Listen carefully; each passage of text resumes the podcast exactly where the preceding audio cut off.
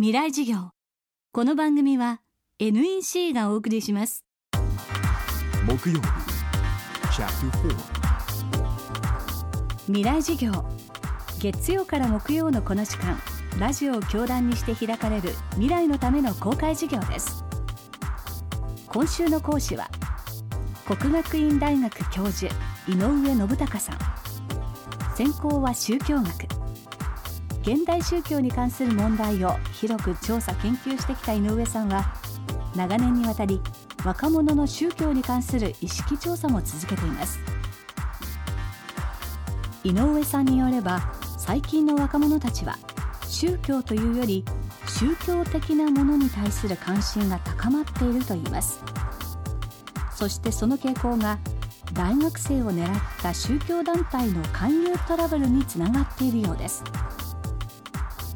未来事業4時間目テーマは宗教と情報リテラシー。今の学生が置かれた基本的な状況っていうのを抑える必要があるんですけどまずかつてなら伝えられていたような宗教に対する基本的な知識とか感覚っていうものが非常に伝わらなくなっていると。家族とか地域社会へのパイプが細くなっているってことですね。それからメディアはいっぱいいろんな情報を流すということです。でそういう中にあってですね若者たちはそれなりの宗教的な感性というのを持ってるわけです。そうした時にですね一番好ましくない状況というのは宗教には一部の人は関心がある。基礎知識はない、そこでよくカルト的と言いますけどもそういう団体が自分たちのやってるのが正しいんだからあの他のことを考えないでうちに来ればいいという形で誘った場合にそうですかっていうふうになってしまう人も出てくるっていうことなんですね。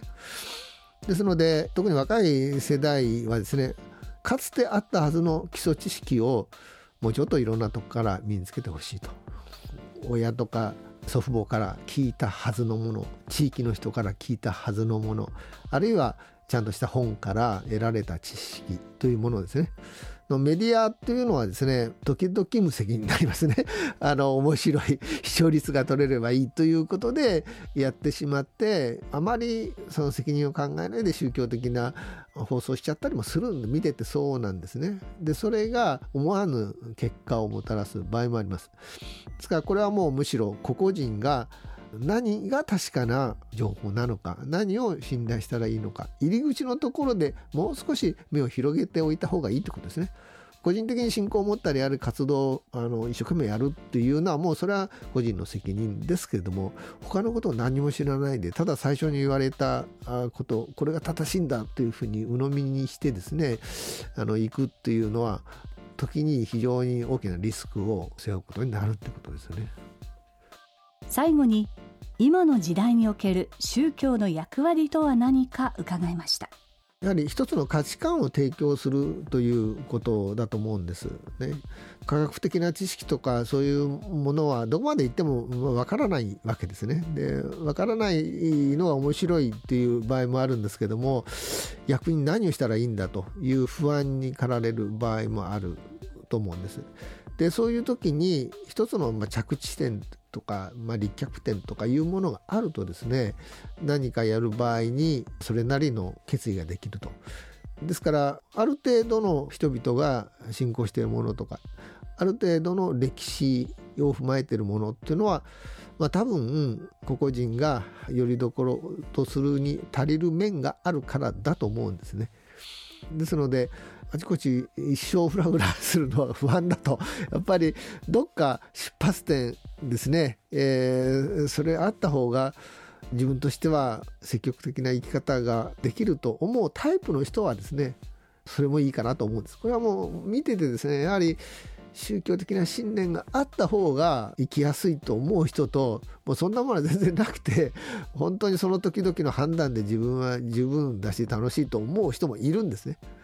それはなんかタイプのような気がします。地球にあふれるたくさんの情報数字も文章も動画も感情もそんなビッグデータを集めて組み合わせて分析して新しい価値を創造する。それが NEC のビッグデータソリューション。情報をもっと社会の力に。NEC 未来事業。この番組は NEC がお送りしました